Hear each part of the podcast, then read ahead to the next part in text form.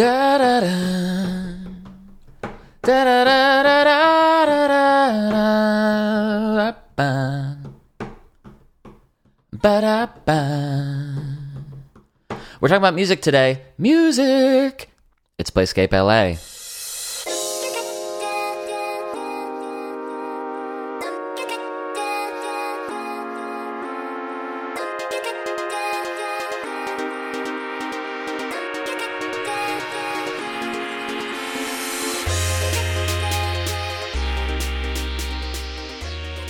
Hey gang, I'm Teddy Dief, and this is Playscape.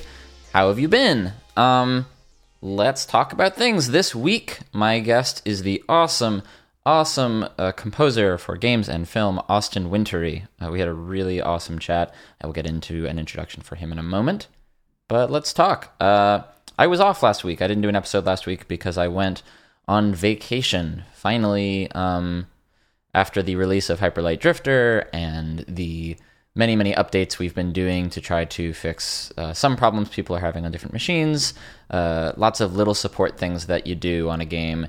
Even if the game launch goes smoothly, even if um, there are no major bugs, you know, there's some games that release and they're like known for being buggy. There's some threshold, like uh, Red Dead Redemption, uh, which is an amazing game, but had all these crazy bugs and people would post them. So that was kind of like a running gag. Uh, one of the Assassin's Creed games not too long ago had a bunch of had a bunch of bugs, um, but people enjoy them. But um, you don't want people to not be able to play your game. Anyway, we didn't have that problem, but there's still a lot of support you do because there's always going to be somebody, especially on Steam, uh, on computers, because there's so many different types of computers. There's always going to be somebody who just can't play the game at all because they've got some driver installed or their controller is weird or they're using a controller that's like the PS2 controller that they plugged into their USB port but it's not a, a Sony brand PS2 controller. It's like one they bought off the internet that was was made in in China. Like there's all this crazy stuff that you just can't really test for because there are too many different types of computers. Anyway we did support for that for a while. We still are here and there, but by and large, um, at least my my duties, the things that I need to be doing for Hyper Light Drifter, are mostly complete. I'm still going into the studio every day to be there and to pay attention. Um, our amazing port engineer Aaron, Aaron Melker is um, doing a lot of work on our console ports, but I got to take a vacation for four days, four five days I took a five day vacation. That's pretty good, right? Five days in a row. Um, I went out to Palm Springs, which is like a we call it the desert here. When I moved to Los Angeles, people will be like, "Yeah, we're going to the desert for the weekend," and I got this impression that everybody was really hardcore here. Uh, they just go out to the desert and they fucking chill um, under the the deathly rays of the sun, and they fight for survival, and that's like how they spend their weekend. Um, but Palm Springs is in fact a very relaxing place with like houses. I rented a house with a pool. That was pretty cool. Um, I guess I want to talk to you for a few minutes here before I get into Austin and my conversation about uh, turning it on and off. Uh, so I'm not really good at taking breaks. Um, I don't even want to say I'm not good at it because uh, I don't know that I value um, taking long time off as good or bad. Like sometimes I feel guilty for wanting to always be making things, but I think I've come to a place where I am okay with that. Like if I spend uh, all day Saturday and Sunday working on something, I don't feel like I'm burning myself out if I don't feel burnt out. You know, like it it's not by default going to burn you out to like have creative endeavors outside of a work week. Um, maybe you shouldn't go into the same office and work on the same thing seven days a week. Uh, I can't do that, um, but I work on different things, different projects. Uh, this podcast, um, some working on my 3D art, working on different things, and um, my new project, and all sorts of stuff. But um, that means that if I do think, man, I I don't know why exactly, but I think I should take a vacation. I think it would be good to motivate me there is there is a feeling that I get when I do manage to take really time off that has this slingshot effect where I take a couple days off and then I start to feel this pull like oh man like all I want to do is get back to my to my work it's like all I want to do and And while I am relaxing, I am sort of pulling back the the slingshot or the catapult. And then when I get back to my desk, it's like fucking go time. Like I'm so psyched to be back at work. And I think I think you probably know that feeling. I think everybody understands that sort of dynamic, hopefully. Um but here's the thing. I took a, I took 5 days off and I did turn it off. I brought my laptop um but I didn't work. I was up the whole night before before I left finishing some some stuff for our console ports, but I didn't do any work for five days on anything. Uh, I didn't do this podcast. Um, I probably was supposed to. Sorry, sorry, I didn't tell you while I was it was vanishing, but uh, I was probably supposed to and I didn't. Um, and I turned it off, and now I'm back and I'm trying to turn it back on. I'm also moving, so it's a weird time where like I want to get back to work, but I have to like pack boxes and sell furniture and things like that. But um, my specific situation aside, for me, I'm either all the way on or all the way off. I don't know if uh, some or all of you uh, feel the same way as I do, but for me, it's all or on. It's all or nothing with almost everything that I do. Um, like if I'm working, I really want to be fully in the zone. I really need to deep, deep focus, and sometimes that'll happen for several days in a row. Like if I work if I work late into the night on some new project, chances are I'm going to do it again the next night. Um, and if half a week goes by and I'm not really doing much in the evenings uh, on side projects or something, chances are I'm going to continue to not do anything on those for the week. It's just, it's hard for me to turn it on and off quickly. I have heard creators, uh, there was an author I heard once who said, like, um, that the way she writes her novels is in little time here and there because you're never going to have an unbroken four hours. I think she's also a mother. Um, she's like, I'm never going to have four to six hours to sit down unbroken and write. It's just not part of my life anymore. And I think that's true for everyone, um, no matter what your circumstance, whether you are a parent or uh, you have a job that is very demanding on you. Um, aside from the, the, creative work you're trying to do, or you're in a, a relationship, or you just, uh, I don't know, you have roommates. Like, you just, you're never going to have, or you are rarely going to find unbroken time. And, and even now, I'm trying to learn that. I'm trying to do this introduction, and I have a meeting in 15 minutes.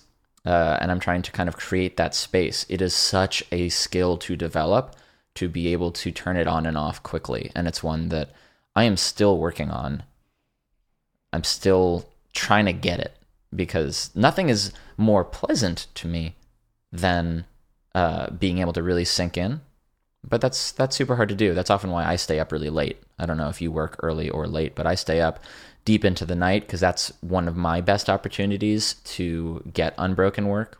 Um, I'm like a chronic messenger. I'm on texts and Twitter and Google Hangouts and Slack. Uh, and Facebook Messenger. I'm on all of those all day, uh, breaking my own attention. And so late at night, everybody goes to sleep and I can work. I'm protected from my own instincts to message people. Um, so that's where I'm at. Um, not currently making video games, although I guess technically I am in 15 minutes. So, uh, just not right now. But um, I guess that's my update. Hyper Light Drifter is sailing along. We're working on console ports now. The the wave has crashed of the of the PC release. All the reviews are out. All that. That's all very calm. And I'm sort of in the middle period where I'm getting ready to get full time back into uh, the next project um, that I'll be doing with Square Enix um, in Montreal. Uh, but let me just let's let's get into the conversation. I'll talk to you a little bit more about the future uh, at the end here. My guest this week is Austin Wintory. Austin, uh, as I said, is a music composer for games and film and all sorts of stuff. Um, some notable credits. He's super prolific in games include Journey, The Banner Saga, Banner Saga Two, Monaco, Sunset, uh, Assassin's Creed Syndicate. Most uh, or that was pretty recent. Um, he is a he he's won a VGA, a Video Game Award, for his work, um, and a BAFTA. Uh, that's a British Academy of Film and Television Arts. Although technically he won it for a game, and maybe they need to update their name to BAFTAG to get some games in there. I don't know. BAFTAG. We'll work on that. Um, Austin is just super, uh, man, very, very talented, very, very committed and passionate Um, he is someone that I will be talking to uh, in the conversation you're about to hear a lot about um, not being able to stop, not wanting to stop, being sort of restless, uh, never really hitting an end point uh, or understanding what an end point is. Um, Austin is super cool. Austin, uh, when I was looking him up just to make sure I had his credits right, Austin has a Wikipedia page. And when someone's got a Wikipedia page, not to be like like the uh, trivial or too like uh, weird about this, uh, but I internet creep on my guests. Like, if you got a Wikipedia page, like you're doing pretty good. Like, I wish I had a Wikipedia page. That's like that's like some sort of career threshold, you know? It's like if you've ever Googled yourself and you're like, I wonder if like my name is at the top of the results for my name. God, what, where am I even? What am I talking about? Austin's great. Uh, Austin is a composer. He's a brilliant person and a very kind person, very thoughtful. Um, and he is a very engaging person to talk to. Very like quick back and forth, super good. Um, I'm just gonna shut up because you got to hear this. So hey, here's me and Austin Wintory.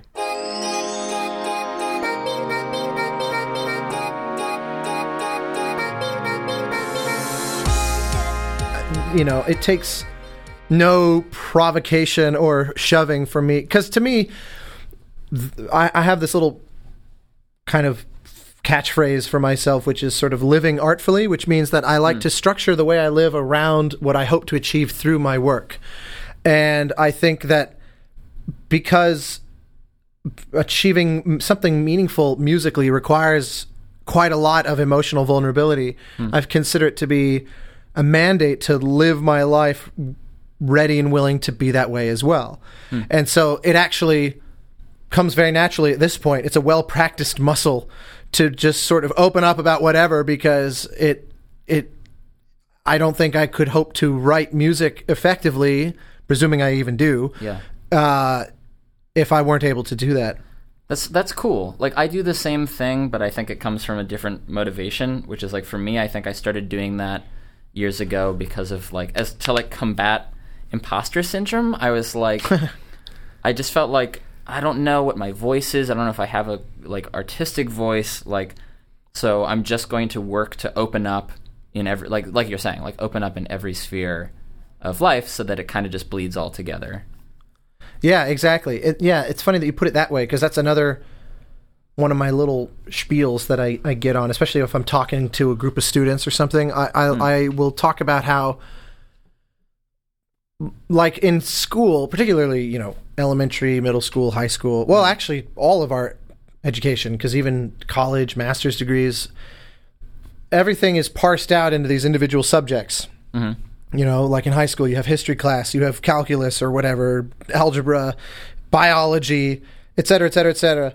Uh, when in reality, life is not like that. It's just these different lenses through which to view the continuum that is life, right? Mm-hmm. It, it, always think of it as imagine life as some object, like a sphere, mm-hmm.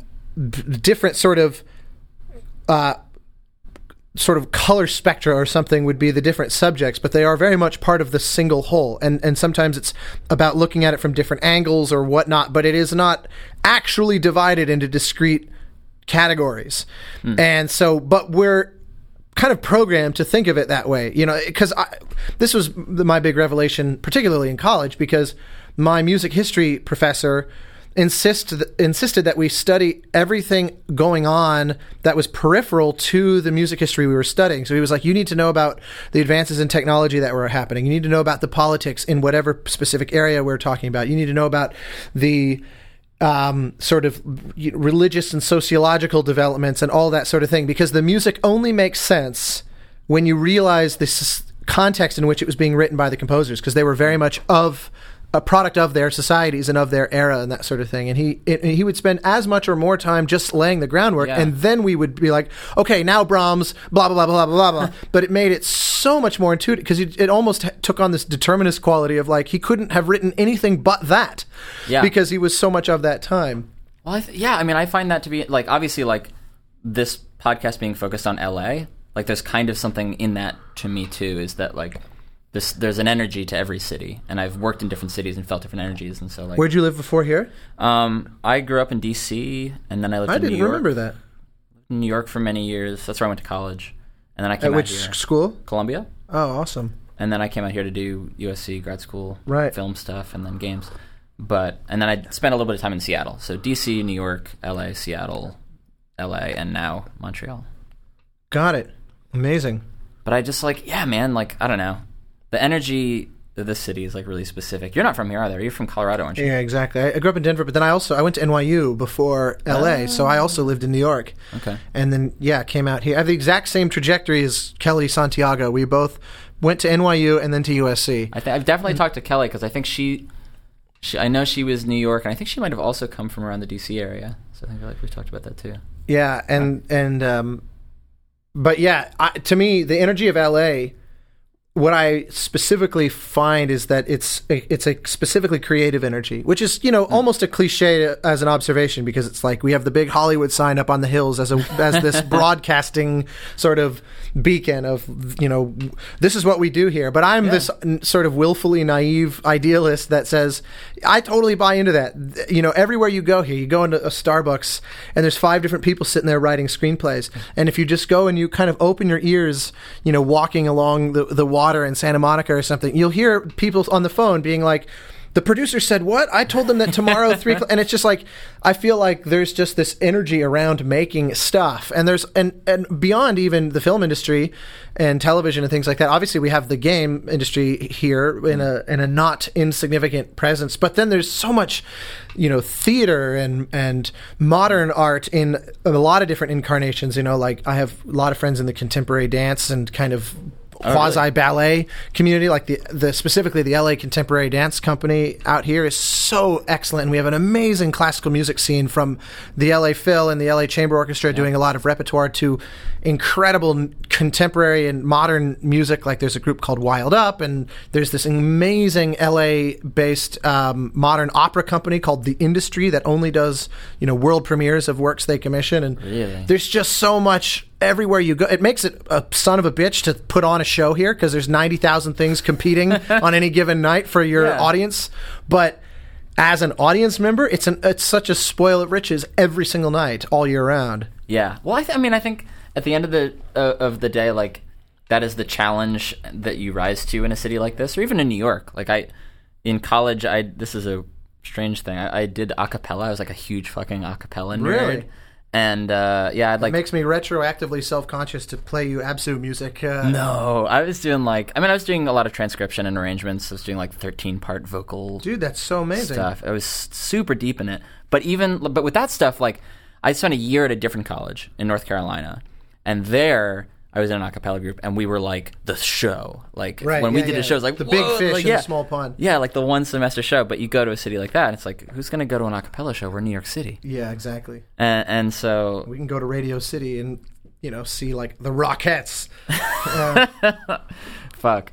Um, I mean, I hope we, I hope that wasn't our main competition. but you know what I mean? Like, so that's the up and down of being in a city where everybody's doing it. You know, Yeah. like because at a certain point, I remember the first week I was here, going into a coffee shop and hearing that like that exact same thing. Like, first thing I heard was people talking about screenplays, and I I thought that was a like a, a, a cliche, or I thought that was not true that that wasn't going to happen, but it is. That's everybody, and it gets to a point. I don't know if you feel this way, but like, it gets to a point where in this city, if someone's like, I'm working on a screenplay, it doesn't mean anything. Like, you don't, like, you, you ask about it, you know? But, like, in another city where that's not the norm, for me, like, that's where the conversation often ends, or, like, it doesn't get, any, it doesn't get very deep because it's more of an oddity. It's like, oh, you're Oh, a yeah, just- screenwriter. Like, that's so cool. for sure. But yeah. here, it's like, okay, what's your screenplay about? Like, talk, let's talk Yeah, about it. are there producers attached? Who's the director? What kind of financing do you need? Yeah, Yeah. exactly. There's a much more sophisticated conversation that will follow uh, uh, uh, in terms of follow up that will knock you down a few pegs if your achievement is just simply I'm writing a screenplay. Yeah. I, I definitely find that because growing up in Denver, you know, when I go home, there's always an interesting sense of, especially when I first moved out here, and it would be like I'd score an independent feature that would then play in one random festival in like New Mexico. Uh-huh. And you know, it'd be like in my little corner of Denver, they'd be all but ready to throw a parade, uh, which is very sweet and supportive. cool, yeah. But it's like I would I would always feel slightly weird about it because I'm like I I actually haven't achieved anything of substance really here. I mean, I Right. I did do a film and I'm proud of that, and I hmm. grew and I you know, I'm getting my sort of my my career one inch further down the path. Hmm.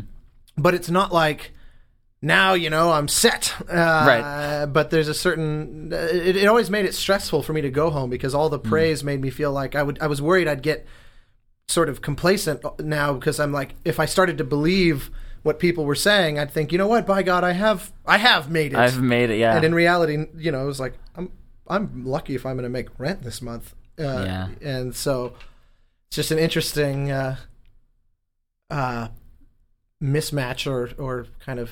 I, I, I like to think that's like relative that because I, I think about this a lot lately, especially like coming hot off of Hyper Light and going immediately to this new thing, like going to this like I, wasn't just recording before when I showered you with congratulations. So now that we're Oh. recording, I have to say it all again because I want there to be a record of my extreme happiness Thanks, uh, over your uh, art- artistic achievement. Though I confess, I have not had a chance to spend any time with the game, but it's in Steam. It's ready to go.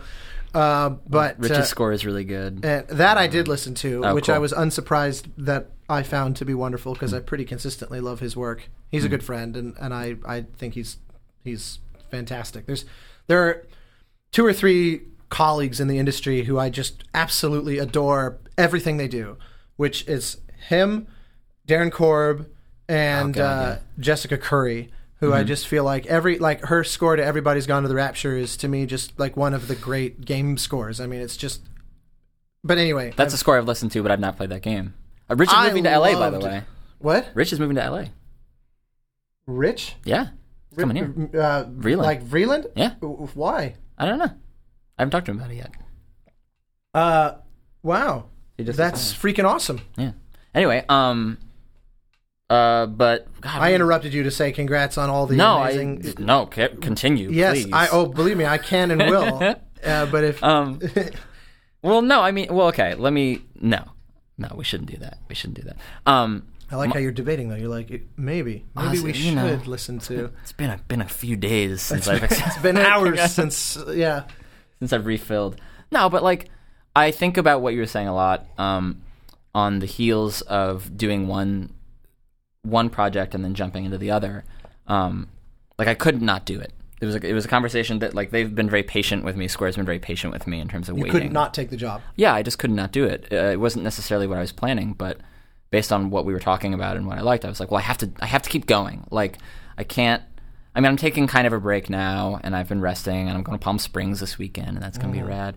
But um, I'm not taking like a long sabbatical. I'm not like chilling out for. Yeah, I mean months. it's fairly imminent that you go up there, isn't it? yeah, yeah. I'm, I'm leaving at like the end of the month. Yeah. Um, but point being, I like to think about what you were talking about about like feeling when you've made it as being this sort of like, man, you can just always keep going forever, and then at some point you just decide to kind of not get off, but kind of like pull into the pull into the right lane, like kind of chill out a little bit.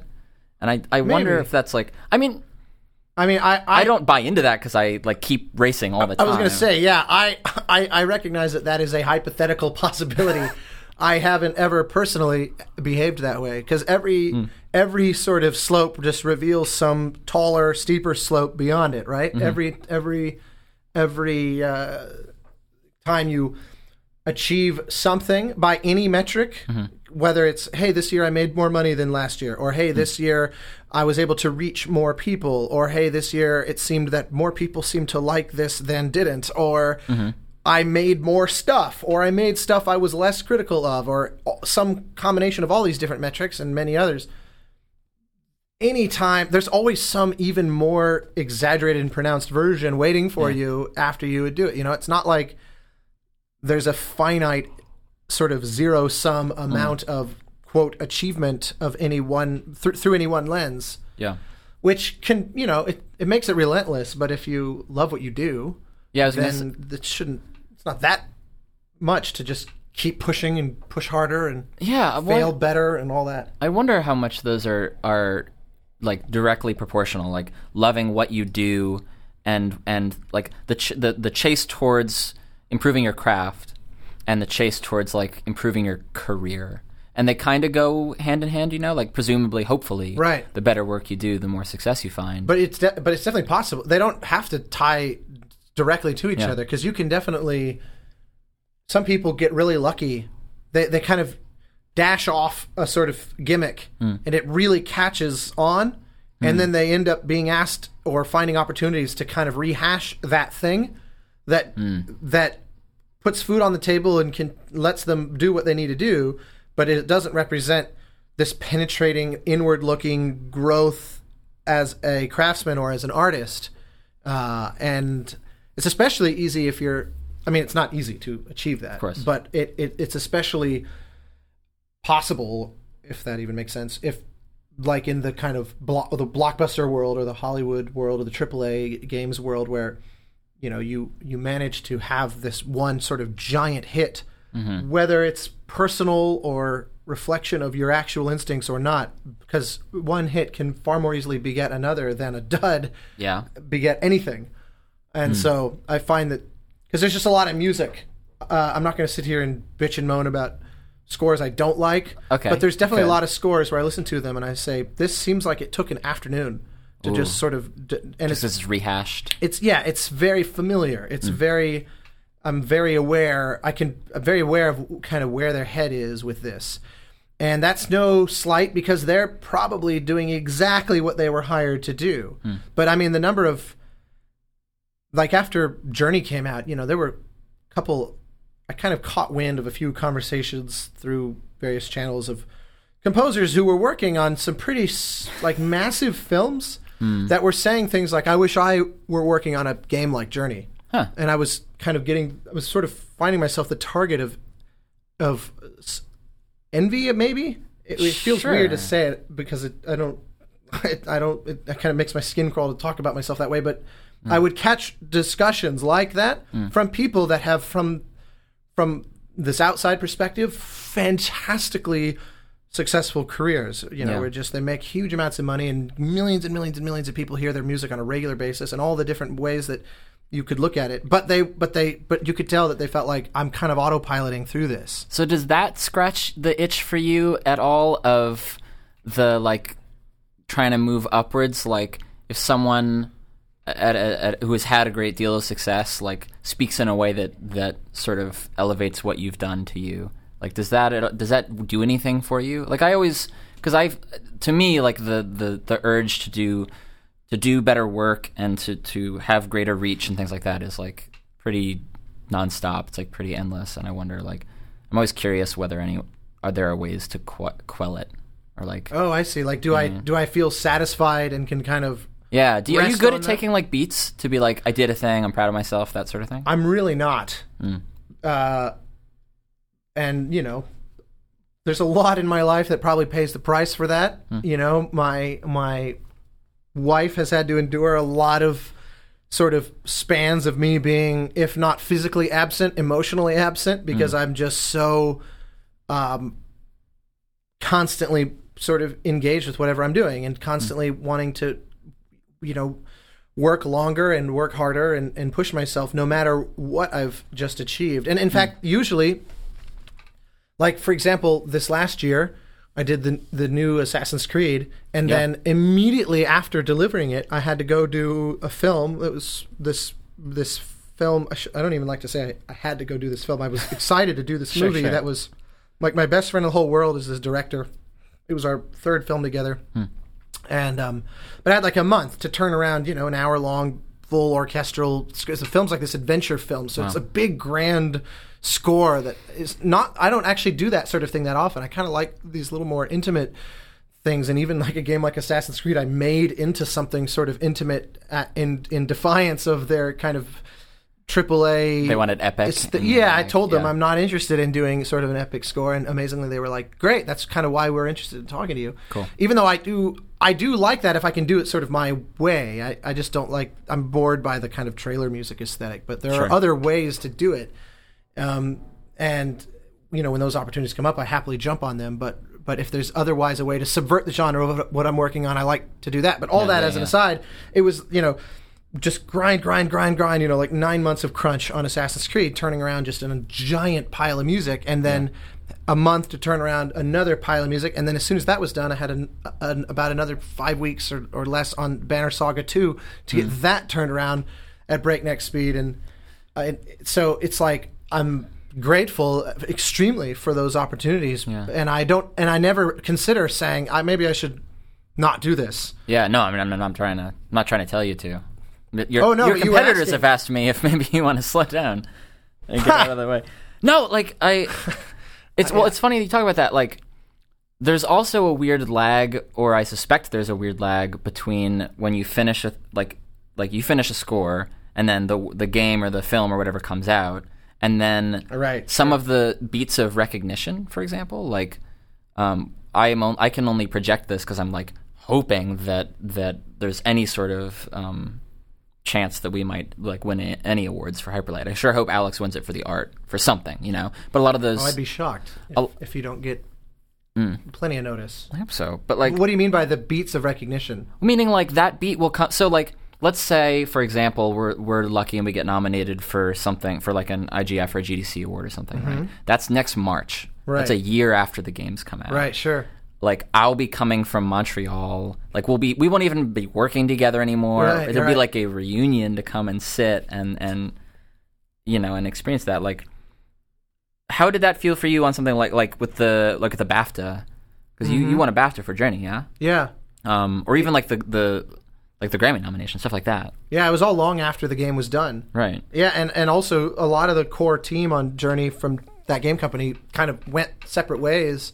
Mm-hmm. And similar to exactly what you're describing, we'd see each other at G- like the GDC awards Yeah. and or the IGF or not the IGF, but it was the GDC awards. Which, yeah, it was literally a year because Journey came out in March, Hmm. uh, 2012, and so you know it was GDC a year later that that stuff happened, and the BAFTAs were, uh, I think February. They kind of changed when they are because they were they were definitely before GDC. Okay. Uh, at least I almost positive they were. It's it's a blurry memory. The funny thing is I've never been to the BAFTAs. Um, oh yeah. I've, no, I've been lucky to be nominated a handful of times, and I've literally and, and obviously winning for Journey, and I've never been. And in fact, of all things, when Journey won, I was doing the most incredibly un-Journey like thing, which is I was recording for the remake of Leisure Suit Larry. Oh, which I was scoring, and I I and I'm such an idiot because I I was like, oh, the BAFTAs are you know going to be later. They're like tonight. And of course, there's an eight-hour time difference between here and London. so I'm sitting here recording this violinist, and he like looks over my shoulder. We're literally in this room, and he looks over my shoulder, and he sees my inbox kind of suddenly filling with all these unread emails. and Oh, behind me, he says, "You, you know, I feel like something's going on. You should check that out." And I turn around and look, and I go, "Oh wow, Journey's like winning BAFTAs, like just won like five in a row or something." And, but then I was like, "Well, you know, like I have you here till three, so we really got to keep working." And it was such a funny, This exact same thing last year. I got nominated for the Banner Saga, and I was on a Skype call with somebody talking about a new project, and I had the Skype on one monitor and then the Twitch stream of the BAFTAs on the other, just muted. Uh-huh. And I was like, "Oh, hold on, the music category. Okay, yeah, I lost. Keep going." Like, Oh, God. And it was so, but it was, it was. I don't know. I kind of like that. I sort of Yeah. because I, I all the like pomp and circumstance is really not my thing. Like I didn't walk in my own graduation from college because I was just like I don't actually care about that stuff. Yeah. And so I don't lose any sleep over missing. To me, the the most fun part of it is just seeing your friends and your colleagues, and like with the journey thing, that reunion that you're Yeah, talking yeah. about, seeing Robin and, and Kellee and Jenova and Martin and all, all the core team members who you know I'm really close with and who had really bonded. You know, Matt Nava, the the artist, became like a really close friend, and whose work to me is, is just absolutely. I don't even know who I'd be as a composer without having his art had come into my life. And you guys are working together again. So. And yeah, now on ABZÛ, which is such a such a gift because that guy is just such a has such a voice as a as an artist, and so yeah, I I I would not. Uh, who knows? But I would not. Sure, sure. Uh, I I don't pretend to prophesize for you, but I would be shocked if the game does not get you know yeah, a I mean, good amount of love. you know, I mean, like everything we're saying is like, well, it, it, at that point, the the arc of the experience is almost closed, you know. But it's But it's a wonderful kind of epilogue. yeah, epilogue's a good way to put it. Where it's like, I mean, I think I think for anyone who's doing, you know, I think when you when you try to put so much energy into the work, you know, you're really focusing on like, I don't want to rest on my laurels. I don't want to. I want to do different things. Like you're talking about wanting to mix mix it up and and and push for doing something smaller on, or something different on Assassin's Creed, right? Something more intimate. Like when you're focused on that, like you're just like the recognition, getting recognition is awesome, but it's not it's not what you do it for, right? If you're doing it for Yeah, that, you're exactly. probably you're going to spin out of the industry because most of your life is spent not getting recognition. Like even when you're, Oh yeah. you know, Plus, you know, I'm a I'm a trivia nerd for certain things, and I love I love Oscars trivia. uh huh, Um, and the number of composers, for example, that have won Oscars that then went straight into a career of obscurity is surprisingly high. really, And so I, and that's just so I, I kind of internalized that in, hmm. you know, like even in high school of realizing you can win arguably one of the greatest prizes a composer could win in their life. And it in no way means anything when all's said and done. It doesn't, it doesn't translate to, you know, more possible, possibly more film opportunities or being paid more or, you know, being celebrated in the streets Yeah, or any, yeah. it, it, it potentially means absolutely nothing. Um, and so, and, and, and for those that have won, like someone like John Williams, he's won five Academy Awards, been nominated 50 times. Jesus. The Force Awakens this year was his 50th nomination. And it's obvious when you look at his body of work that he's not doing it for that. He just does it at such an insane level that they can't help but just nominate everything he writes, uh, and and not unjustifiably. But but yeah, so to me that that that trivia of like. What do the following t- 10 composers you've never heard of have in common? They are Yeah. Oscar winners, not even nominees. You Yeah. know, that kind of thing. And but it's a good lesson to to realize, you know, yeah, it can be really nice to feel recognized or to, to get that accolade or, or whatever. But it doesn't actually mean the work is good. I don't actually know people because I get into this argument with people all the time where I, I'll say, I don't know how you could possibly convince me I'm a good composer. I have no idea what would ever actually get through my sense of doubt and my sense of yes, but I could be better. And it's Sure, almost like this sort of Schrodinger's cat of quality where I, I don't I can't actually definitively prove its existence. And uh, Do you like? Do you have any? um So, so I think about that with games because I have the same thing. Like I, I have a hard time internalizing compliments, but it, at least like with games, even on a small team like with Hyper Light, there's still nine on the team, and then you know for any given like particular element, maybe half of them or four like two to four people maybe touch that most directly. You know, Right. so no, so no compliment kind of makes it through the fog right, right. to like hit me successfully. Like, do you? Is it any?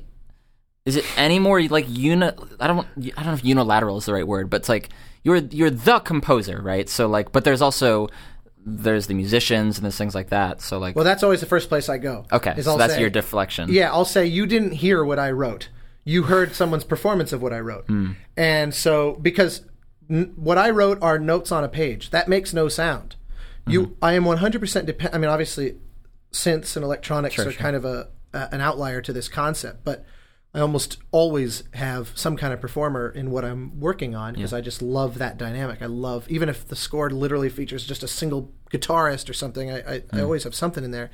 Seemingly, Flow is like the only game I think I've ever done that is truly 100% electronic. Um, and um, but anyway, that as a tangent, that, the whole point is that I, I'm very quick to say you heard a great performer, and so they are like you've never heard. You know, I'll say you know take a Beethoven symphony for example. No human has ever heard a Beethoven symphony. They've only heard Leonard Bernstein and the New York Philharmonic's interpretation, or hmm. the Berlin Symphony with Herbert von Karajan, or et cetera, et cetera, et cetera, et cetera, endless variations on that. You've Yeah. never actually been inside Beethoven's brain, which is the only place that Beethoven's hmm. symphony actually existed in this pure sense. Everything else, at minimum, the performers must be partially attributed. And I'm always all too happy to just give it all to them because, especially since they often don't get much praise anyway. Um, but more than that, to me, it's like I'll have a piece of music that, or somebody will listen to something and say, "Oh, hey, you know, I love, you know, blah blah blah from Journey or whatever." Okay. And I'll say, "Oh, that's really kind of you." And I'll say, "What other kind of music are you into?" And then they'll name something that I hate, and I'll be like, "Oh, okay, so so you don't like good music." Oh, this takes the wind out of the compliment. For you. Yeah, and I, Huh. I, it, it, I always inevitably will find something like that as well, where I think, okay, I don't doubt that they liked what I wrote, Hmm. but that doesn't mean that it's any good. It just means that they liked it. in the same way that you can like Yeah. the, the taste of something that that everyone else says this is awful, but for whatever reason you like it. So yeah. Well, where do you draw the line with that stuff? Because th- those both like to me, those both like I struggle with with the line between do I as like a crafts person feel like I'm you know the work is good or better than my last thing or whatever uh, metric you use for good, um, and like do people enjoy it? Right. Which is like they're not they're not necessarily like going to have the taste that you that you judge your work by, but they're the but like you make work. At least I feel like I make work for people to experience, right? So, do, absolutely. but that doesn't work for you. That doesn't like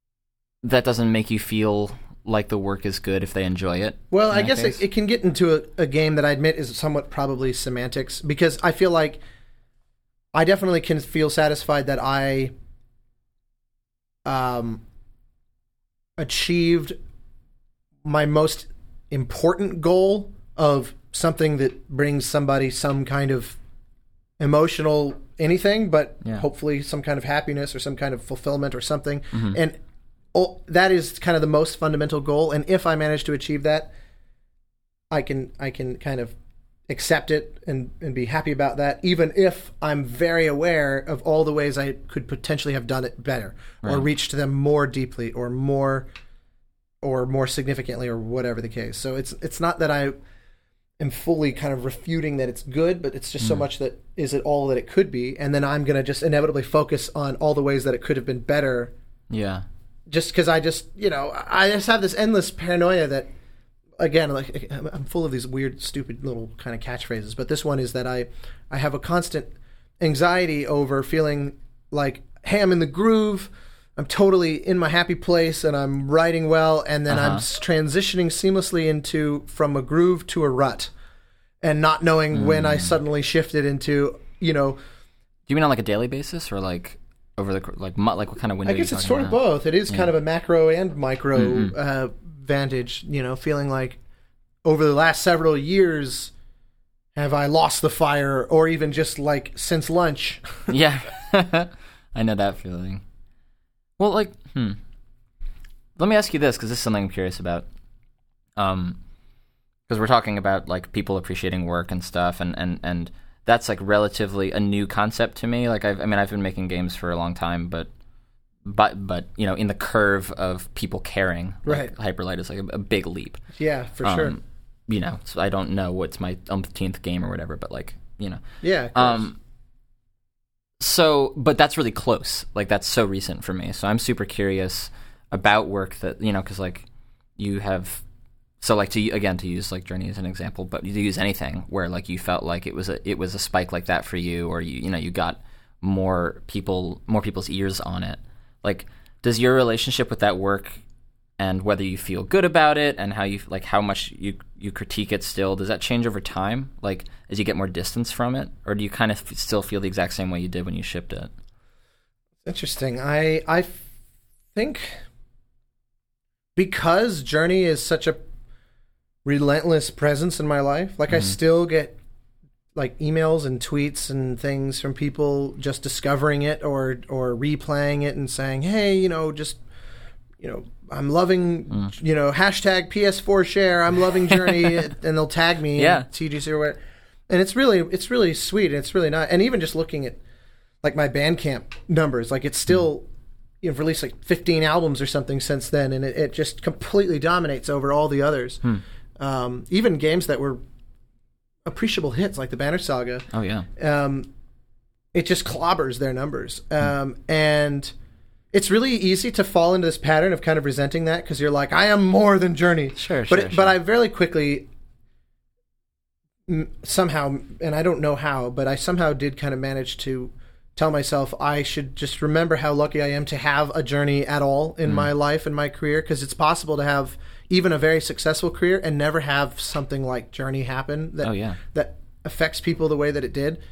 Um, but because it is constantly like, be, um, it's constantly a reminder, and I'm constantly, you know, orchestras are playing the music from it on a regular basis, and I conduct it with orchestras on a regular basis. That I'm I'm constantly finding Ah, the okay. music in front of me, so it constantly gives me an opportunity to be like, "Ah, I can't believe that I did this and I did that and I and like Yeah. now we're doing Journey live as this tour, this show where we actually do the whole game as a concert. Oh, really? And uh, yeah, it's this crazy, uh, in, like, it's really difficult because literally have a player on stage and an ensemble, and I conduct it live. We, you know, we have a p- special test kit that has the music removed so that the music is solely coming from what's on stage. Sure. And and we faithfully reproduce the whole score for the entire game, and including all of the the accurate timings of you know when the player you know like in the in the canyon area where you're surfing through the sand and the player comes Yeah, yeah, yeah. flying out th- like through the kind of sand waterfall and we cut to this different camera angle and they come all Yeah, those yeah, little yeah. moments where the score in game actually is timed very precisely to hit those moments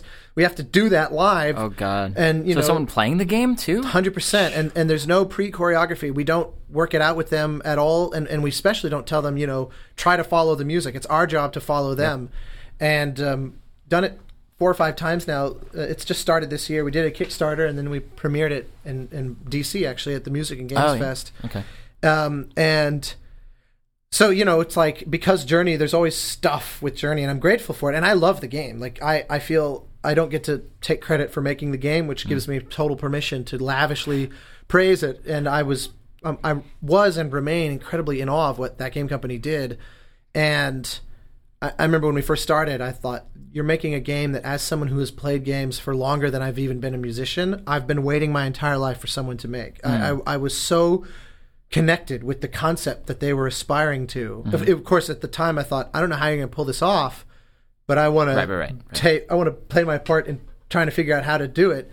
Um, and and but yeah, I, I'm nonetheless constantly looking at it and going, you know, why did I? Sometimes it's just it's not disdain, but it's just confusion where I'll just think I don't, I actually don't remember why I did this at all. I Hmm. have no memory of like little specific moments compositionally where Are I you just, ever tempted to just like change the score for this week's performance? I have done little tweaks like that. Yeah? Um, yeah, just because I'm like, I think it'll sound better. I, you know, it took three years to write Journey. I, I went Hmm. from the over the duration of it. I went from age 24 to 27, Okay. and you're it's pretty different. You know, to go from kind of the end of your early 20s to the beginning of your late 20s is actually it was more than 10% of my whole life. Is another way to put it Oh yeah. and you're a pretty different person and most certainly a different artist by the end of that so there was stuff that even before journey shipped i would look back at stuff that i'd written at the beginning of the project and say i don't even know who that guy is anymore and hmm. now i look back and it's already been four four additional years since it came out and i'm looking at the things that i wrote seven years ago at the start of the project and thinking i really don't resemble that person anymore i hope for all good reasons but just having lived life and experienced things and positives and negatives, you know, yeah. um, and and just grow and are hopefully more interesting. Yeah, that's funny. I like. I already find a temptation to like meddle with the work of of Teddy from three years ago. To George Lucas, it, yeah. Well, yeah. I guess so, huh? God. I, I, always find it's funny I, just even seeing your face just now as you processed that because he's so easy to criticize f- for people, but i'd say, I, you know, I think you don't. I think you don't know what it's like to put something out there yeah. that people are going to consume and judge you by and to be actively aware of the things that you wish you could do about it differently. I said, I actually really Hmm. sympathize with George Lucas. I, I totally get where he's coming from. And it, it raises a really interesting question of who owns what you do Yeah, yeah. once you release it, not in the logistical copyright sense, but in terms of the kind of zeitgeist. D you know, is this mine anymore? Do I actually have the right to, to change it? Especially if there's a response of such positive reaction to it. You know, like Yeah, he's the ultimate example of that, of having this like unilateral thing that's yeah, the most one of the most universally positive things to have ever been made, seemingly, Mm-hmm. and yet to be so dissatisfied with it as to to make himself into the enemy of his of his army of followers, and Yeah. and and it's crazy too because it, it's sad, I think, because his achievements on a technical level. Especially with the very first film, are so incredible. Mm-hmm. Uh, You know, just the camera techniques and the the things that he had to invent to make that movie in 1977 are are staggering and it's so easy to forget that because people are just like oh he's greedy he wants money he wants to sell more toys and i'm like i don't think that's what it is i think he's like this Geppetto who can't stop whittling with Pinocchio. Well, especially if like whatever the circumstances are of your life. I mean, e- even with you're talking about journey, right? Like even the circumstances of wanting to take these opportunities and do these cool new things, like the the journey live thing is like, well, you are you are not not forced to, but you're in a situation where you're like that work is still right in front of your face, Yeah. which is exactly what he deals with, however many decades later. Yeah. Oh yeah, for sure. Huh. Um, let's. I want to. I want to step back for a second. I want to like slow it down. When we dim the lights. Yeah, let's let's take it I down. think I have candles going. You do have a candle going. I smelled it when I came in. I was psyched. Is that apple? Something. apple cinnamon. not, I think so. It is an Yeah. apple. It's, Um, it's running low, so it's start going to slowly turn to like apple charcoal. char smell. Yeah. Good. Um, what is like? Is your work so? Like we're here in your studio, um, recording this. Is your work pretty solitary? Like what when you Hmm. when you divide up like the time you spend doing your job? How much of it is spent in the studio alone versus like with studio musicians, like in a more social context? I'm always curious about how social or unsocial different creative jobs are. Um, pr- it's pretty isolated, Mm. uh, over overwhelmingly, because obviously I, you know, I there's a there's a lot of there's the meeting component to Mm-hmm. what I do, whether that's in person, Skype, uh, phone calls, or if you really want to kind of cast the net widely, even just writing emails and things like that. Sure. It's a lot of interacting with people, but obviously, if the if the job description is I write music for a living, all of that is theoretically peripheral to the actual act of writing music, which is very solitary. And you know, there's it's it's kind of the Hollywood thing these days, and for the last ten to twenty years, to kind of have a team and and that manifests in different ways. I mean, on the extreme level, you have like Hans Zimmer's studio, Remote Control Productions, which is which is you know 50, 60 composers in one building where things are very farmed out, and and Okay. there's a lot of people who contribute very specific jobs, and and and it and it's not. Um, uh, it's I don't relate to that process at all. My heroes were all the kind of eccentric weirdos that were alone in rooms for long the spans the of time. The perfectionist solo. like, Yeah, exactly. The the uh, you know the the kind of Steve Jobs types, but um, Mm-hmm.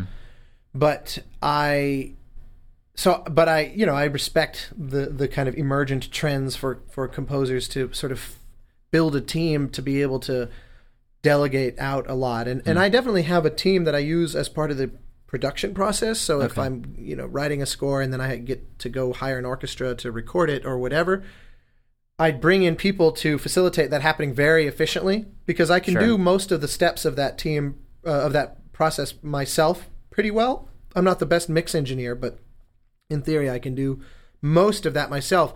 But I can do it a thousand times faster and more efficiently if I have people help me. But that's the last Yeah. five percent at most of the entire project.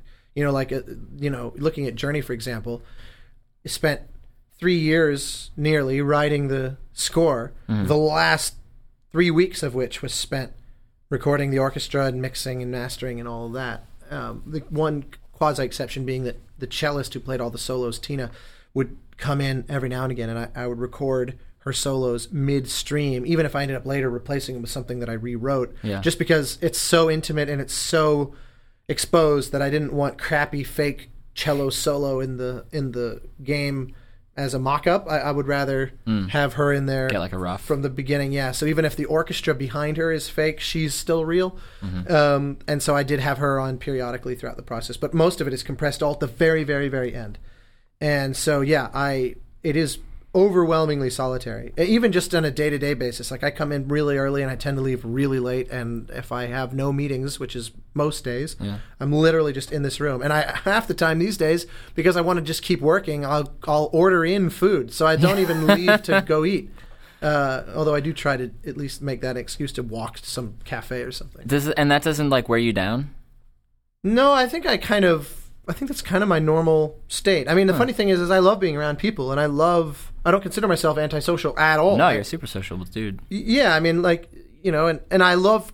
I mean, things like what we're doing right now. Any uh, excuse to hang out with someone, uh, especially someone I really respect, and admire, like when we went and had sushi with Rami. You Yeah, know, when he was, in, you know, he's one of those guys that anytime he's in town, I said, let me know because I will make it a priority to see you. Hmm. Simply because uh, the alternative is I'll, I'll likely be just a- alone working. Yeah. Um, and like I said, sometimes that comes at a, at, at a price, you know, because I am married and I have, you know, my wife is is at home, and Uh-huh. and sometimes that that that can be difficult to to kind of um to to be maximally present for because I'll be so focused on on my work, and then when there's a novelty that shows up, I'll stop working for that. Um, and and that's not really being a great husband, um, and but, but you know, as ever, we're all works in progress, and that's something I aspire to be better about. Um, and and you know, in other words, regarding it to be a, a great thing to stop working early to go home and be with her, Sure. because it's so easy for me to just say, "Well, I don't have anything going on tonight," and I'll just so I'll work till midnight. Um, Yeah, yeah. And and whereas she would say, "I would love it if you thought I do have something going on tonight, being home with my wife." She have a more normal schedule then. Well, now she she had a she had a job for like four or five years Uh-huh. that was really burning her out. It was a really intense, pretty awesome job working in music contracting, which is you know Ah. for you know when you want to hire an orchestra for recording a film or a game or a TV show. Mm-hmm. She was working with a contractor to to achieve that, and they were doing you know insanely gigantic films and sh- I mean they were the number one people in L.A. for that. Oh, so you know you're talking about movies like you know like Hans Zimmer movies and John Yeah, Williams yeah. movies and and really substantially elaborate projects. But because the projects are s- at such a level, Mm-hmm. everything always has to be done yesterday and be done flawlessly, and there can be no mistakes because there's potentially tens of millions of dollars riding on basic arithmetic and Fast and good and not cheap. yeah, exactly. And um, but as cheap as possible, and Yeah, because it's yeah. easy to make a mistake. Like she, like I remember once there was a um, Seth MacFarlane did some big band albums. And Yeah, I saw when he he was touring with that. I saw him live, It's so good. Yeah. that dude is a unbelievable talent. Yeah. I really, really admire him. and his engineers were insane. Yeah, yeah, it's so. And Joel McNeely is the guy that he works with on all that, and and Joel's a guy that's been around in film for a long time. He, he worked on like the Young Indiana Jones show in the '80s with Spielberg, and Yeah. and um, and he did the. There was a book called Shadows of the Empire, which tells the story between Empire and, and Jedi on how they get the Death Star plans and all that. Read the hell out of that book. Yeah. Dash Rendar and, Uh-huh. and his outright, and they and he wrote a score for the non-existent film for Shadows of the Empire based on the book that was just released as a freestanding album, but like officially licensed and even used some of John Williams' themes and everything. And when the N64 Shadows of the Empire game came out, they actually used some of his music in that game. Whoa. Okay. So he's been around for a while. He's a superbly talented guy, and his partnering with Seth MacFarlane makes me very happy because Mm. he's a guy that likes real music. That's like you know very robust use of an orchestra and a very old fashioned. He's this old soul. And anyway, but I remember like on that on one of those albums, you know, she I remember her coming home one day really frazzled because she had like caught some mistake in her calculation of session wages or something that's like Mm. done wrong it would have swung the thing over budget by like 80 grand or something totally crazy well, film happens in such punctuated moments. Like if you miss a day or something, like Oh, yeah. you're, you're losing. it's crazy. So yeah, so so she was working that you know round the clock, and and finally about a year ago, I said, you know, financially, we don't actually need you to have that job. Mm, I, I'm I, we're okay, at least for the time being, Sure. just entirely off of what I'm able to do, and I would love if you. Uh, just sort of took some time to to just sort of catch back up with life because she was just working, Mm. you know, long stretches, and it was in Calabasas, which is our commute from Oh, us yeah. in North Hollywood.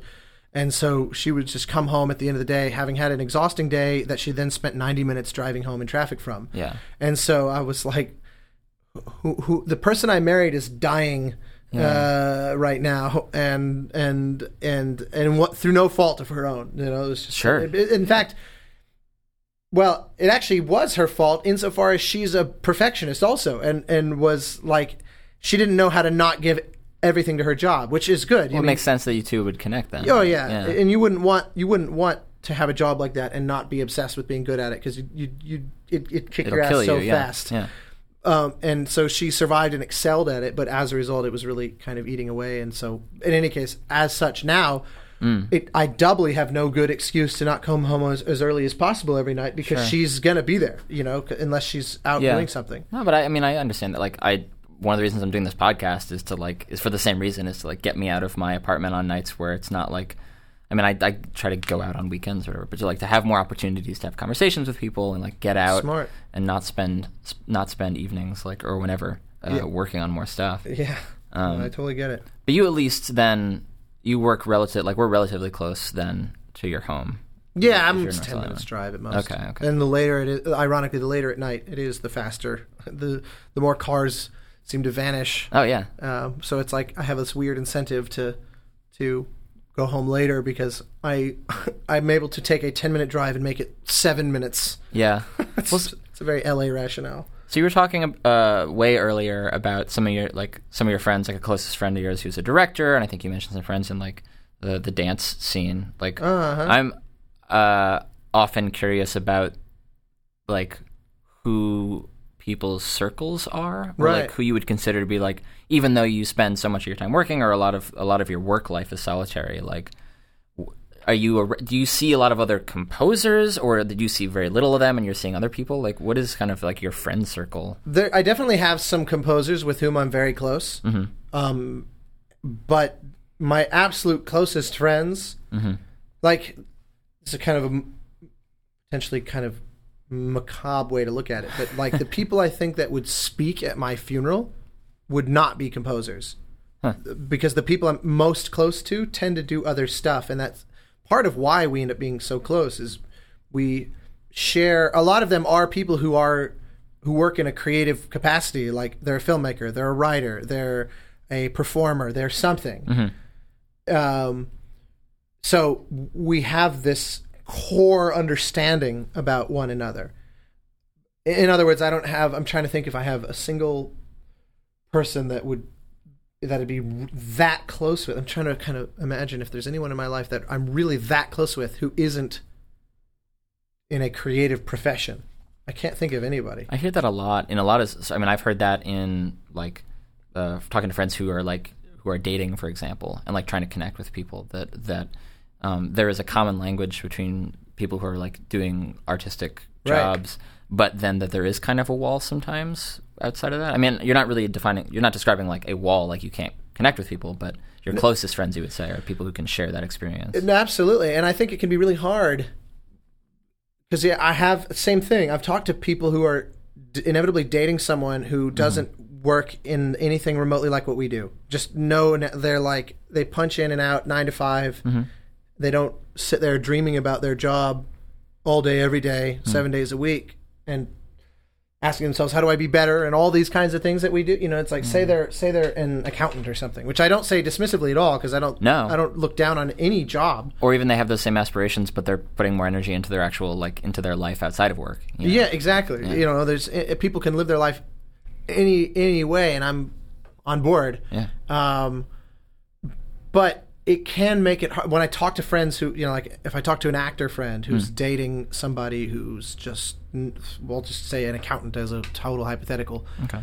You can definitely hit this wall of, they, at some on some level they just don't understand why you how it is that you can come home at midnight having b- worked 36 straight hours and all you want to talk about is the stuff that you just did for the last 36 hours yeah. you know because in their mind you come home as early as possible and the last thing you want to talk about is work Yeah. um, and and the, you know it's one of those that you can explain to someone and they can nod their head but if they don't relate to that at some point it can be really it can be really hard i would think for a relationship to flourish Sure. um, But you So- end up so you end up talking to people then who yeah, who can share that experience but typically not composers or, or just like Yeah, I love when they see it through a totally different angle. Yeah. Or they, they look at life through the lens of being a writer or being an actor or being a, you know, to me that's like I once was at um, Porto's, this place around the corner Yeah, here, yeah, this bakery with an actor friend of mine.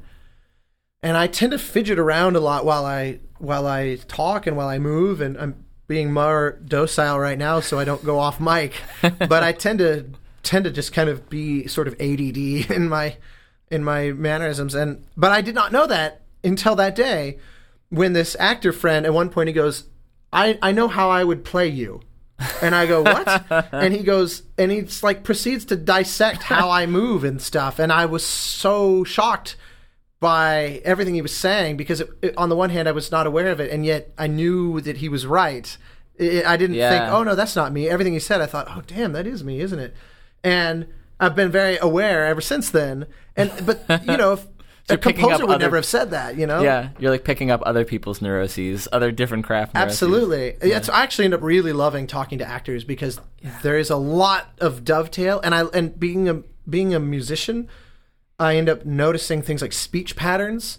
Uh, it kind of as like this tangent off of Mm-hmm. Like music. tonality and, and tonality and rhythm and yeah. and and you can hear all the little nuance like there's this great thing that was on YouTube recently of the this actor from the Walking Dead doing these nano impressions of celebrities where okay. he, it's like 3 to 5 second impressions of a person in a really weird and hilarious scenario. Okay. So like one of them was you know Antonio Banderas trying to remember his his uh, unlock password on his phone, and uh-huh. just you see him going no no no no no no no, and and then it's over. And then you know there was another one that I absolutely love, which is John C. Ri- John C. Reilly is ninety percent sure he's using a word correctly, and he goes, "I don't want to be uh, hyperbolic," and he just has this like tiny pause in the in the use of hyperbolic, which I just absolutely I've watched a thousand times because I find it hilarious because it's such such a perfect understanding of speech patterns and, and rhythm uh, to just sow that seed of self doubt.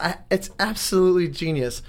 Uh, but that's the sort of stuff that I only notice because what I do is different than that. And then I make friends with people that do that thing and we end up having like long conversations about that sort of Yeah, stuff. Yeah, that's super. Like even the stuff that's not interdisciplinary, where it's like, oh, you you you're talking about a, a, a film together, and so you can talk about the the acting and the music like as separate mm-hmm. things. Like you're talking about you're talking about like different crafts applying to the same thing. Like I feel that because I have like uh, no longer but a, a, a background in music, right? So when I talk to actor friends and they're doing like um, dialects. It's the same sort of thing you're talking about. There's like Totally. it's rhythms and tonalities, and it's like I don't know how they do it, and there's a, a naturalness they get into it with. It's like so that it's instant, so they can like memorize the dialect.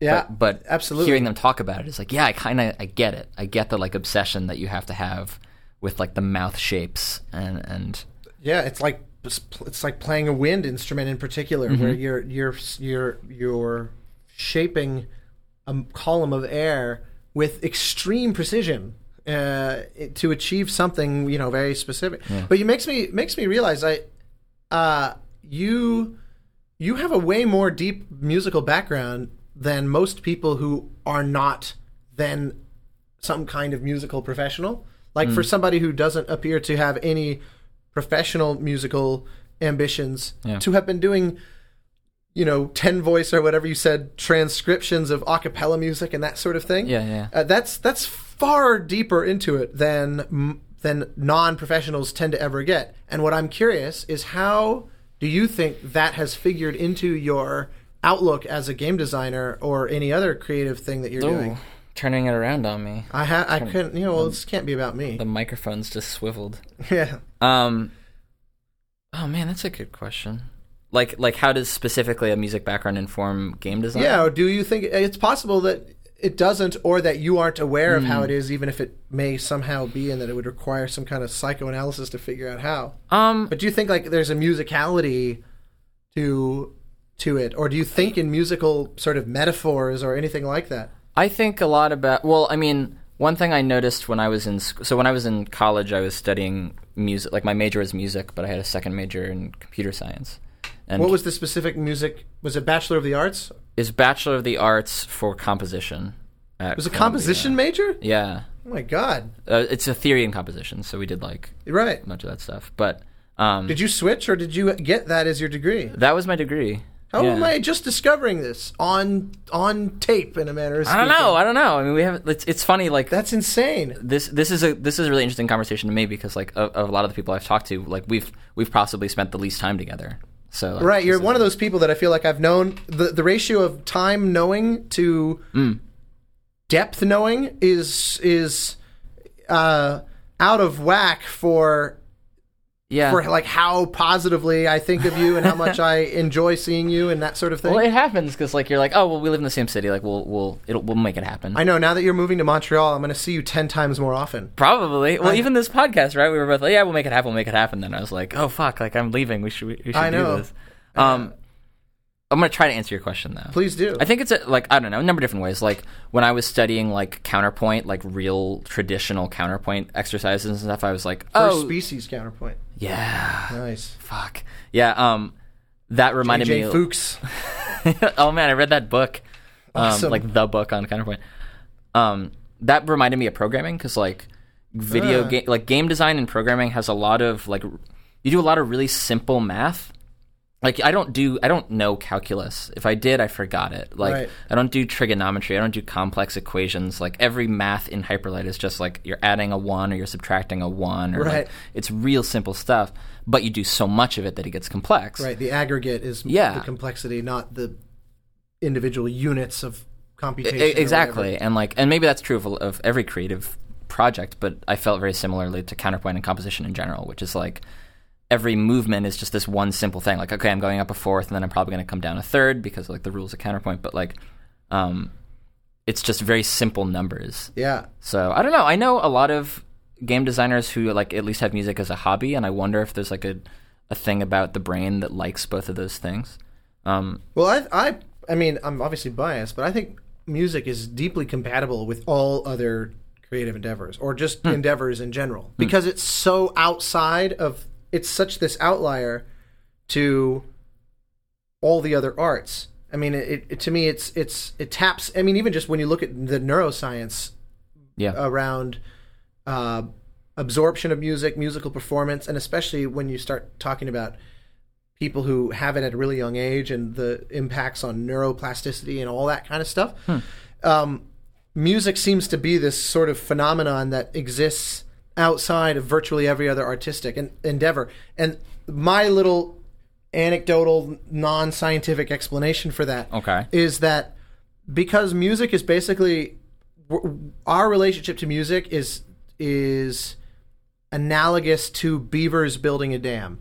They don't synthesize raw materials. They take their environment and they repurpose it. And by that, in, in that same manner, hmm. music is basically just natural properties of acoustical physics that exist in the world with or without us. And we have just figured out ways to kind of take advantage of these inherent properties. And so, therefore, music is more than any other art, kind of this extension of just nature.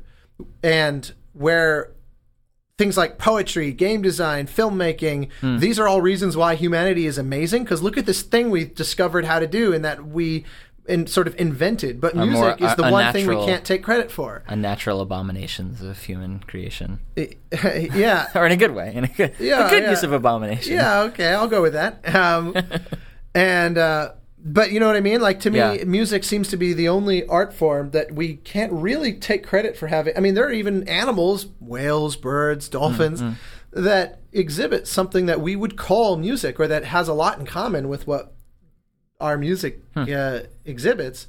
Whereas you know, game design or painting or sculpting or yeah, you know, I mean, I guess yeah, like music doesn't necessarily require opposable thumbs. No, I mean, it, it- does. it- yeah, exactly, and, and it and and it really is just acoustical physics. I mean, Hmm. truly, I mean, the octave is this is just literally a is a frequency that you have doubled Yeah. or halved. We didn't invent that. That existed. That exists out in the cosmos. Earth could be wiped out by a supernova, and that would still be true. Well, that's so that's something that I find interesting in like integrating certain elements into games. Like you talked about how in all your scores but one, like you have some live performance. Like you you want to capture that the depth that comes from like analog or, or just like live mm-hmm. performance, and like I see that in in games, or that's something that I think about a lot, especially because like my my my background was uh, so I did composition, but I also like I did like ten years of um, vocal training, so that was like my instrument. Was, So was voice was. I was just about to ask you that. yeah, yeah. I mean, I played like shit piano, and because Right. I had to for composition stuff. Sure, um, sure. But I was never like a pianist. Um, I'm totally gonna interrupt you. Do you still write music? Yeah, just like even just like you know for fun on your off hours kind of thing. what I what I usually do these days is I'll more often than not like um, I'll try to spend less time writing and more time performing because like singing and performing and trying not to get too deep into composition feels like a better counterpoint or better juxtaposition from what I do all day at a computer. Like the moment that I get deep into like I'm going to get into Ableton and I'm going to start composing right. something, I'm like, oh, this feels too much like my work. So what I'll normally do now is just like improv. meaning you don't on enjoy it, or meaning I'm not going to grow as a person because it's overlapping with the other thing I do. Meaning it's it's not refreshing. It's not switching channels. Right, like I still love it and I get deep into it. But yeah, I try to pull myself into like I'm just gonna try to sit and improv something on a guitar and then I'm gonna sing something and just give me an excuse to do that. Got it. Got it. Got it. For most of my career, like singing was the only thing I ever felt like I was good at because Mm. I just did. Th- it was like this one skill that I did for ten years, and I can't even necessarily say that about game design yet. Right. So Interesting. that's yeah. For me, that's like I don't know. It's very different than sitting down at a computer and pulling lots of different things together. Yeah. Yeah. Um, but I think a lot about like imbuing that sort of like the the the life of sound into games, and like I I tend to like I gravitate towards being friends with actors and stuff because I'm just like obsessed with with performance Right. um, from my end from music, but more in like whatever ways you can get human performance into games is like, and usually that means voice acting and it means uh, musicians in the score. yeah. So and which is still kind of novel um, Mm. on the whole. You know, games Mm-hmm. are still sort of in their infancy, and so many games don't like. Sarah is a good example. Sarah's a good friend. Sarah Elmaleh, Elmaleh, yeah, uh, wh- who is a real legitimate talent as an actor. Like there, Mm-hmm. like the number of games that have just terrible acting in them is vastly outnumber those that have tr- truly great performance. yeah, Because so many games, it was just like it's, you know, because for the first twenty years or more of the industry, there there were no performances. Then once sort of technologically we had the ability to support actually recorded audio playback of actor performances you know the kind of you know mid 90s Right, or right, so it's not like they the people who were directing these performances very often had no idea what they were doing nor did these things budget sort of like real actors in a manner of speaking Huh. not that that a great performer is going to automatically be expensive. You know, you can have someone who's acting for the first time in their life who turns out to be brilliant. But as an aside, there's just a lot of crap performance out there. yeah. Um, well, and, and crap direction too, like and- you're saying. oh like, yeah, for sure. Yeah, definitely. It's not entirely. It's not entirely the um, the actors' uh, faults either. Um, a- and also the third part of that is the writing Yeah. is also very often. So I, when a game like The Last of Us comes along that manages Mm-hmm. to have really interesting writing, well directed, and just mind-bogglingly well acted. Yeah. Um, I mean, to me, that Troy and Ashley, Troy Baker and Ashley Johnson in that game genuinely raised the bar for for games. Uh, for me, at least, I, I was just so uh, completely in awe of that. Um, and but all that said, um, acting in general. I mean, there's still so many games. I mean, the majority of the games I've worked on, for example, didn't have voice performance in them. Like when I think about, you know, the Banner Saga has a tiny smidgen, but the overwhelming majority of the dialogue in that is text, uh, and and um, just overlay, just sort of narrative information is just communicated through text. Uh, and um, in that one, it was mainly pragmatic because there's like eighty thousand lines of Right. I mean, that's it's- often why you Yeah. do VO. It's Exactly. Just the It's scale of prohibitive. it is insane. but I yeah I think you know it, it's it's it's aesthetically not necessary for a game to be complete. Um, Mm-hmm. You know, like Monaco has no VO, and it doesn't feel like oh, where's the VO? It's just Sure, part of sure, the aesthet- and, and that's that's normal. But but anyway, I don't know. I'm just kind of rambling. I feel like uh, at this point. No, I mean, I, I think to to try to bring it back around, like, um, I, I think that you see like of, of the great examples of, of acting in games, like that's just like mentioning The Last of Us and now Uncharted Four, which came out today. Um, Yeah, I haven't. I haven't. which Sarah's in, which I'm excited about. Yeah, really, I didn't know that. Um, Yeah, she um, I, I want to say she played like one of the the primary characters in the in the multiplayer, but I I need to loop back around her on that. But um, but that's a project that came like Naughty Dog's based in L.A. yeah. and Right. I I don't you can't purely attribute it to this, but I wonder if an element of that in making in in those games being well directed and well written and all these things is that like there is that pressure that we were talking about at the beginning Right. of being surrounded by like especially if you're like say you're a game you know you're a game maker a game writer and you go and you're like okay now i have to direct actors. Like there is this pressure of like well i know i know 12 i have a dozen friends who are career directors who do this full time i can't possibly be as good as they are Right. at this. So i need to like get on top of this. I need to figure this out. Yeah. and it's It a res- it's a respect for all those crafts, I think, and for understanding like, oh, each one of these jo- like this job that I do, whatever I do, that took me a whole career or a piece of my career to get here, like every single piece of that, including the writing and acting and directing, like are their own crafts that take someone's full commitment. Yeah, absolutely. I, that's definitely magnified Mm. when you regularly see physically the people. but also, I think one thing I do love about being in the game industry, just Mm. the game development community, is that everyone is working so hard to make as good a game as they can that there's this constant pressure to to do well because you realize like like I, I feel this obligation to write as good a score as I can because I know the next thing that Rich Vreeland puts out uh-huh. is going to be great. Yeah. And so it I put it it gives it, it motivates me to put this like self-imposed extra pressure hmm. because I think you know I share this community with him and I don't kind of want to let that down. I don't want to disappoint that because he's doing his part by being amazing, and Darren is doing his part, and Yeah. Jess and you know Danny Baranowski and Jimmy Hinson and all these folks that I know that are in, you know really quite excellent. Uh, and uh, I, I like it's like my favorite compliment I ever heard a composer pay another um, was Henry Mancini complimenting Jerry Goldsmith, who's my all-time favorite. In fact, his face is on the wall right there. Um, Jerry um, was being honored. You know, no one ever knows who he is, but he did like half the Star Trek films that have been made, and he did Planet of the Apes and the original Ridley Scott Alien and all the Whoa. Rambo movies and Yeah, movies like yeah. Rudy and L.A. Confidential and Mulan and Patton, and he's just you know uh, he was one of the most prolific, phenomenally talented composers in the history of Hollywood, and he was honored in this at this dinner in the mid '90s. And Henry Mancini goes, Jerry, oh, you know, you keep us honest and you scare the hell out of the rest of us. And I thought that is the coolest thing I've ever heard a composer say to another Yeah. composer. So I've stolen that line many times to like when I was writing choral music on ABZÛ. Everybody's gone to the Rapture um, uses choir a lot, so I called Jessica and I said, I just want you to know that you have scared the living hell out of me because I feel like no matter what I do, I'm going to be woefully sort of inadequate compared to what you did on that score. But I actually really relish having that motivation. I think it's super valuable. I mean, I we had that um, Beau and I. So uh, Beau Blyth, who made Samurai Gunn and who co uh, programmed and did design on uh, Hyper Light with me, like we were like two pieces of this that element.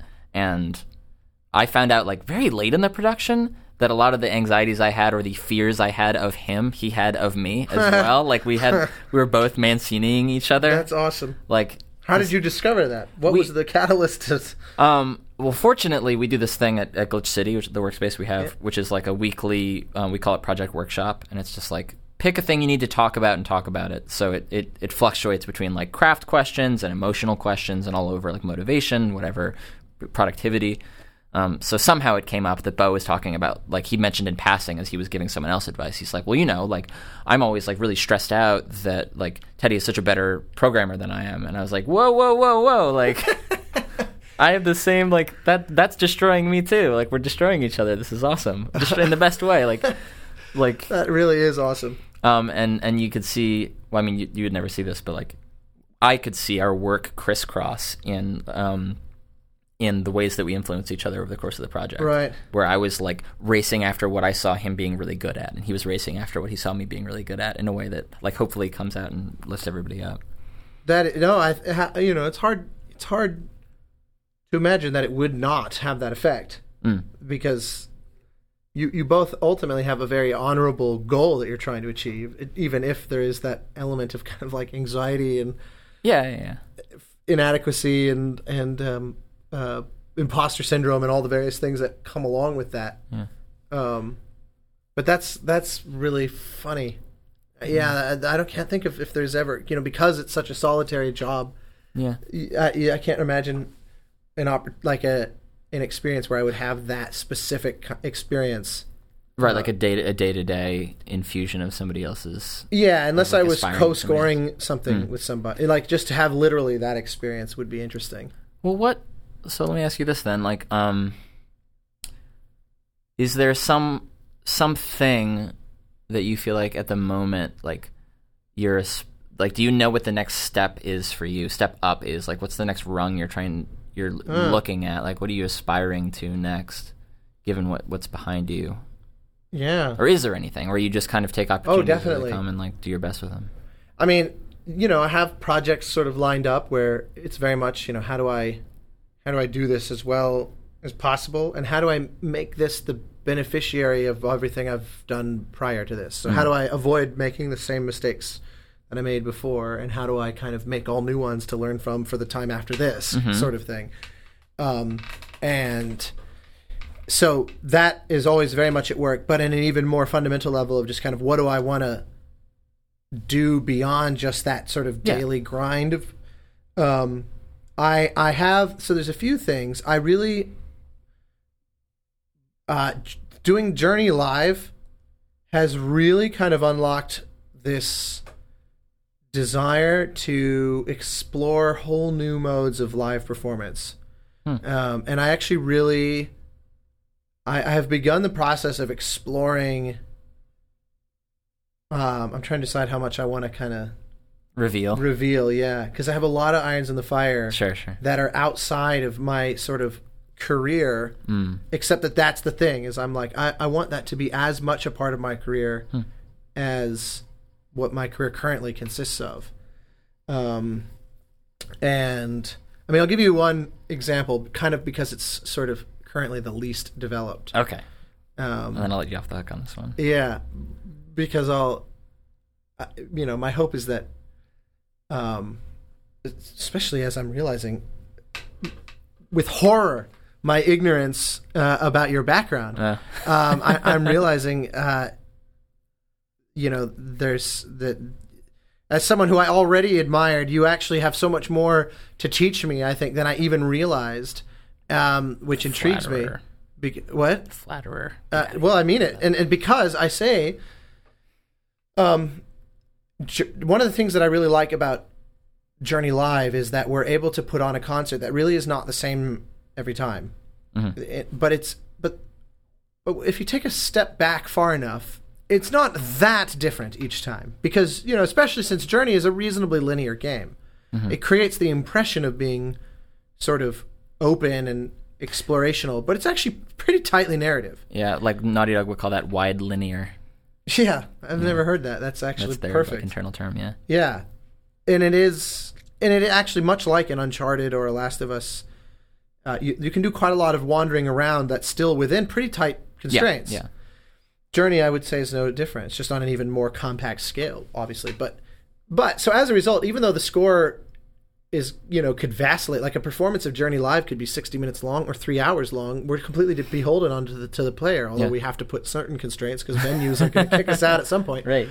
But the one thing I don't like about Journey Live is that, like when we did it at MagFest, we had 2,500 people show up in the audience, Wow. and so we had we had one person on stage playing the game and 2,500 people who watching somebody play Journey. And even though they all were super into it and and it was an it was an overwhelming response, and especially because this was a test kit that we'd only uh, like installed and tested Journey once, Oh, which meant that we got a trophy for connecting to another player in the middle of it, and the little you know PS4 ding went off. That's great. In the middle of the performance, and the whole audience r- Yeah. burst into applause Yeah. at the little trophy, which I didn't see coming, and was really hilarious and gratifying. Um, but nonetheless, it was a passive experience. Now, obviously, most performances, most musical performances, like that. You go up Yeah, on stage, yeah. you play, and people absorb it. And maybe if it's the kind of show, like if you're playing in a band or you're a DJ, they might be dancing, and so there is something a bit more fluid There's about an that. energy. Yeah. But it's still a pretty much like I'm putting out information, you are receiving that information, Mm. and I feed off of your reception of that information, but you're not really feeding information back to me in anything remotely like the same way. Yeah. That's the thing I want to break Oh. down. And so I one of my like I said this is the least developed of the various incarnations of what I just said that I'm working on.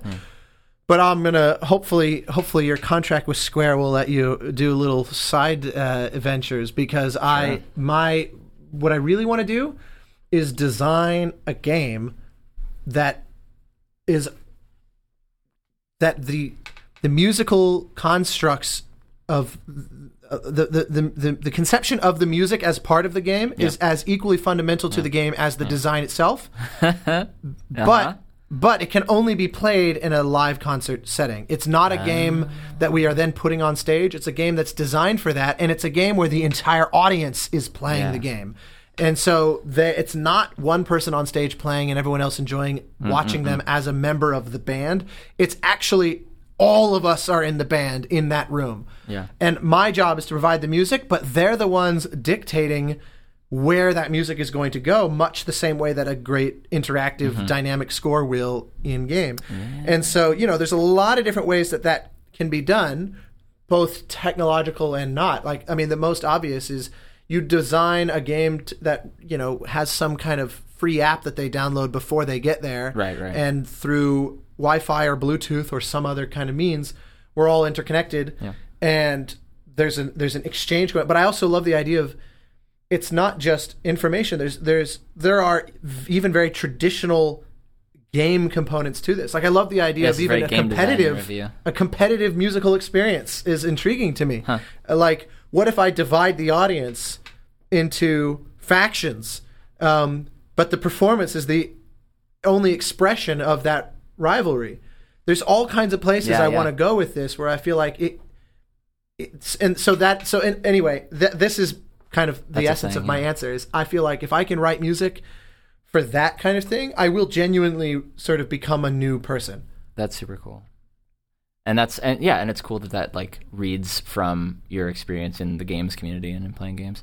yeah Uh, it's like how do i take this and kind of build on it now You know, like i could never in a million years have even formed the sentences that i just said if i hadn't done a thing like journey yeah, because it, it That's real it interactive expanded my media. yeah exactly my my my brain sort of unlocked new little corners of itself because of what I learned from thatgamecompany and, Sony and that's super cool. Well, let's let's turn off the mics and get into the nitty gritty of this and figure this shit out in secret. yeah Um, no, we've we've uh, I think we've burned all our tapes, so let's let's stop there. But um, all right man, yeah. oh yeah you're right wow Ugh. do you have any little sign off you do or are we just out No, we're out. Thank you for doing this. dude it's awesome it's my absolute privilege